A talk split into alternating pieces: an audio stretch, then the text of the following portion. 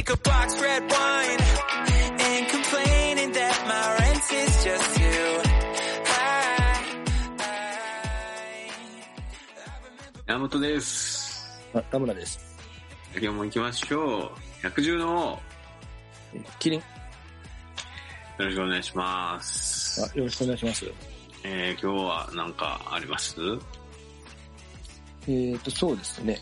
えー、じゃあ、あの、最近、まあ、時事ネタで切ったりしてましたけど、最近とか前々回かな？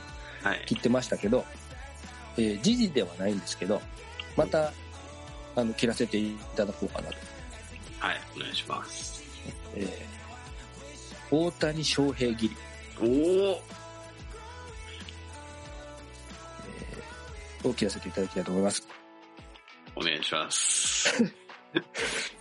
そうっすね。あの、皆さん、多分、初めて聞かれた方は、まあ、あ大谷翔平ね、うん、みたいな感じだと思うんですけど、まあ、何回か聞いてくださってる方は、あ、そこもいけすかんのや、みたいに思ったと思うんですよね。思いますね、はい。い や、けど、あの、これ、時事ネタ切りだといつもいけすかんって感じなんですけど、今日はちょっと時事ネタじゃなくて、うん。いや、やっぱ大谷翔平が、すごいなと、その、私、歪んでしまった田村ですらやっぱ思うわけですよ。ほうほうほで、あの、たまには人褒めようかなと思いまして、う。おあの、だから、霧というよりも、大谷翔平持ち上げ。あいいですね。俺思ってるのが、今一番かっこええ男やと思ってますけどね、大谷翔平。えっ、と、うん、多分ダントツ飛び抜けてますね。そうっすよね。その、ちょっと設定かっこいいとかじゃなくて、一人だけ、ちょっと異常値というか、なんかおかしい値を叩き出してますね。そうっすよね。あ、じゃあ、それ、まあ逆にな、何がかっこいいと思われてます？まあ、その、まあ、最近の話で言うと、MVP、メジャーリーグ MVP を満票で獲得はいはいはい。じゃないですか。はい。まあ、ありえないですよね。二刀流っていうのもまた、これかっこいいし、はいはいはい。うん、えー、それぐらいですかね。そんなもんですかね。はい。まあ、そうなんですよ。まあ、要は多分、一言で言うと、大谷翔平すげえなっていうことだと思うんですよ。はい。で、じゃあ彼の何がすごいかって僕また考えたんですよね。おうで、ちょっと、皆さんが大体言われてることを集め集めてくると、はい。あの、とてつもなく、なく高い身体能力。はいはい。一つはね。うん。まあ、足が速い。はい。えーで、パワーがある。うん。だからもう球もとんでもなく飛ぶわけですよ、パワーがあるから。うん。で、球もとんでもなく速いパワーがあるかそうっすね。ら。はい。で、身体能力は、その、持ってるポテンシャルだけじゃなくて、やっぱ技術力ってやっぱあるじゃないですか。その、速く投げるのもただ力だけでは速く投げれないんで、うん。まあ、体を効率よく使う。あまあ、走りもそうだと思うんですけど、そうっすね。だそういう意味でも運動神経っていうのがものすごくて、まあ、いわゆるスーパーアスリートみたいな、だからた大谷を形容するときによくこと使われる言葉がそのアスリートっていう言葉をよく使われるんですよね。うん。うん。だから野球選手っていう言葉を超えてきてるんですよね、周りの評価が。おおなるほど。だからつまり何をやってもこいつは一流になれるはずの身体能力で、身長も192センチでしたっけ？うん。110超えてるね。超えてて、しかも金星の取れた頭のちっこい、その、まあちょっと大きい人ってちょっとね、日本人とかだと巨人症みたいな、ちょっと病気で大きくなるような、ちょっとうん。まあ人多いんですけど、あの、まあ言ってみたら地本マンとかも、まあ巨人症だとは思うんですけどね。うん。ああいう感じじゃなくて、本当にナチュラルに大きくて、で、まあその大きい体を動かせるみたいな。まあまずそれかっこいいやないか。うん。すごい。すごいです。すごいっす。で、まあ一つはその身体能力。で、まあ次によく言われる二つ目は、それだけじゃなくて性格っす。はいはいはいはい。あのーめっちゃ優しいんですよらしいっすね。ね。はい。で、あのー偉すぶらない。うんうんで、僕もね、日本の小学校、中学校経験してるからわかる、まあ、日本しか経験してないですけど、わかるんですけど、その、身体能力高いやって調子乗りがちで偉そうにしがちで、うんうんうん。で結構オラオラしがちなんですよ。で、い嫌なやつ多いんですよね、正直。ああ、ちょっと思い当たりますね。わかります？はい。で、で、やっぱりその苦労してるからこそ優しいっていうのはよくあるんですよね。うん。だから特に大人になればなるほど苦労した人ほど痛みが分かるような人が多いですし、優しくてうん、そうじゃなくて、そのずーっとうまくいってきた人ってどうしても弱者の気持ちが分からなくなってたり、横兵になったり、うんうん。まあ言うてみたら、まあ、あの日本ハムの、あ今、巨人か。中田、田中が、どっちやった？中田翔。中中田は、あれがその決勝みたいな、その野球選手の決勝みたいな、僕からするとね。なるほどね。ザ野球選手って感じで、あまあ、まあ、もう、はっきり言います。頭全くないというか、その、オラオラ系というか、人いじめてたのみたいな。うんうん。いや、こいつ野球さえできんかったらゴミやのに、けどできるから何にも言えへん。ああ、殴られる、みたいな。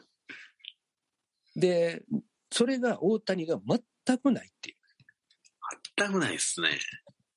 う。はい、むしろこう、優しいですから、うん。どないなっとるねんって話ですよ。なんかゴミ拾ったりしてるんでしょ？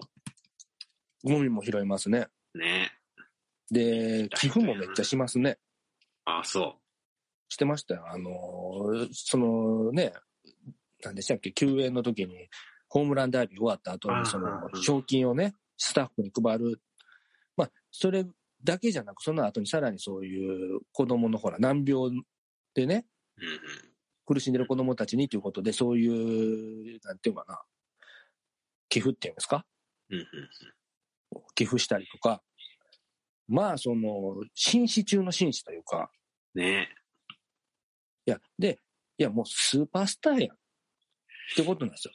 はいはい。で、ここからちょっと田村が思うのは、ただその二つに関して、まあテレビよう言ってるんで、言われたら、まあそうやなって感じなんですけど、うんで、アメリカでもその二つはよく言われてるみたいですね。人格的な話と肉体的な話うん。はよく言われてるけど、いや、みんな全然気づいてないのは、うん大谷が多分最もすごいって思うのはそこじゃないと思うんですおなんでしょう。よ。それはもう頭だと思うんですよね。賢いっていうこと。そう。めちゃくちゃ賢いんですよ。あれ、あの頭も一級品だと思いますね。ええ、思いません？僕は絶えず大谷見てて思うのは、こいつほんま死ぬほど賢いなと思うんですよ。ー、ああ、そで、ちょっとそれで、うまあ一つだけ例として感じたエピソードを言うと、はい。なんか、彼が言ってたのは、その、まあ自分はそれ成長してきたときにうん、まあなんでそんなにうまくいってきたかっていうと、その、適、自分の適切な時期に、その適切な指導者というか、いい指導者に僕は出会えてきたから、まあ成果が残せてるんだみたいなこと言ったんですよ。二十歳ぐそこそこぐらいの時に。この発言やばないですか？やばいっすね。その、いい人に出会えてきたってことはいい、よう言えるし、誰かが言うてるんでパクりやすいんですけど、うん。その適切な時期にっていうところが僕もすげえなと思ったんですよ。なるほど。確かにそうなんですよね。その、時期もあるんですよね。いくらいい人に出会えたとしても、それが時期がちょっとずれてるだけで自分がより高みに行けなかったりするのはよくある話じゃないですか。けどそれって、すごい経験踏んできたから、嫌な思いしてきたから、うん大人になって、なんかもう40ぐらいになった時に、振り返って初めて気づくというか、なるほどね。ああ、そうなんや。あの時、ああいう指導者おったけど、いや、もう僕もね、ちょっとバスケットやってた時に、うんうん。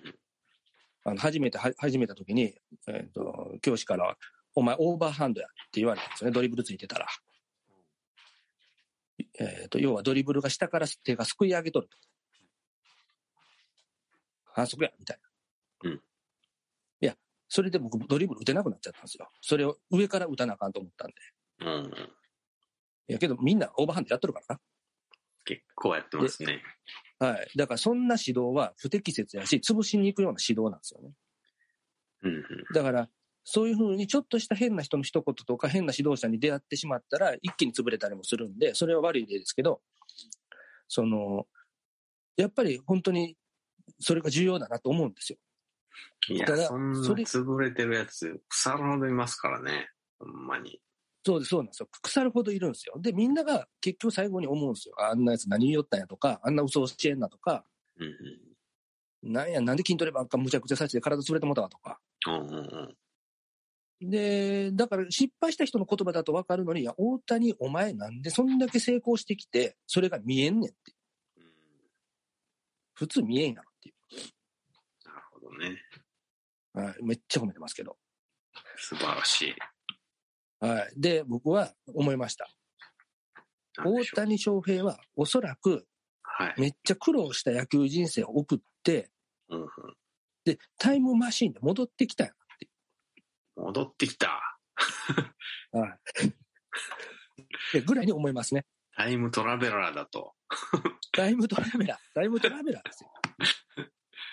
あいつタイムトラベラー。ってぐらいに、それやと彼の発言とかは全部合点がいくというか、あそれやとそういう発言するやろうなとは思いますけどね。うん、なるほど。そういう考え方ができるってことや、素晴らしいってことやね。そう、つまりそうです。その経験のがそういうね、普通の人がそこに到達するにはいろんな経験必要なのに、それがなく、うん失敗経験があ,、まあ、あったのかもしれないですけどね。で要は、その、すごい頭を打たなくても、ちょっとしたことで気づいてまうんでしょうね。確かにすごいな。うん。で、調子乗らんのよ。そう、調子乗らん。だからその辺が全部理解できるから調子乗らんですよね。すげえな。そうなんですよ。そただ謙虚に振る舞ってるんじゃなくて、そのその裏には理解があるんですよね。物事に対する。だそれが周りを震えさせるというか、あ、この人はなんかそういうふうに振る舞えばいいとかそういうことじゃなくて、確固たる考えがあって、それに基づいての行動なんやっていう。で、その考えが、そうそう、その、おおよそ20代で行き着かへんような考えを持ってるっていう、そういうことです。え何歳 ?25 とか？もうちょいいってるか。ぐらいですよね。うん。26、6、7とかじゃないですか、なるほど。今。はい。調子に乗る、調子に乗る年頃やん。い やもうもうまあ、僕だともうあれですね、もうめちゃめちゃ調子乗って、ええ車乗って、ええ女のケツ追いかけ回って、ううんえーいみたいなして、で、ちょっと弱そうなやつ見つけてマウント取ってみたりとか、ケツ叩いてみたりとかして、うやり返されへんけ、みたいな。中田っすねなんか。、そうですね、眉毛ちょっと反り上げてみたりとか、ちょっと怖さ出してあるで、みたいなとか、なんかそういう感じだと思うんですよ。ちょっとジャラジャラつけて威圧したんでとか。なんか、けど、まあそれが普通だと思うんですけどね、そうなんっすよらね。。うん。はい。で、ね、多くの人そうしないのは、まあ要はできないってところもあると思うんですよね、偉そうに。はいはいだから、まあ、パワー手に入れたらああなっちゃうのが、すごいなって、もうひたすらすごいなって思って、あの、ついに私、タムのイケス感っていうのをはるかに、その上すぎて、そのイケス感すら思えないというか、その圧倒的すぎるときには何も思えないというか。あの、虎の前で震えるじゃないですか、人って。そうっすね。その、こいつって思わないじゃないですか。やったろかなって思わないじゃないですか。相手にならんと。そうそうそう。そそれぐらい、あ、イケス感の気持ちすら湧いてきませんって感じですね。はいはい。はい、すいません。なかなか申し訳ございません。え、それ切る、切るじゃないじゃないですか？あその、だから、あの、大谷を持ち上げてます。はい、わかりました。ね えということで、そろそろお時間はいあお時間まあまあですか？あ、いいですよ。お時間ですけど、だ大丈夫ですよ。あ大丈夫です。はい。大丈夫ですか？はい。じゃあ、はいそろそろ、はい。はい、じゃあ、ありがとうございました。じゃあ、次回も、あー次回もよろしくお願いします。よろしくお願いします。はい。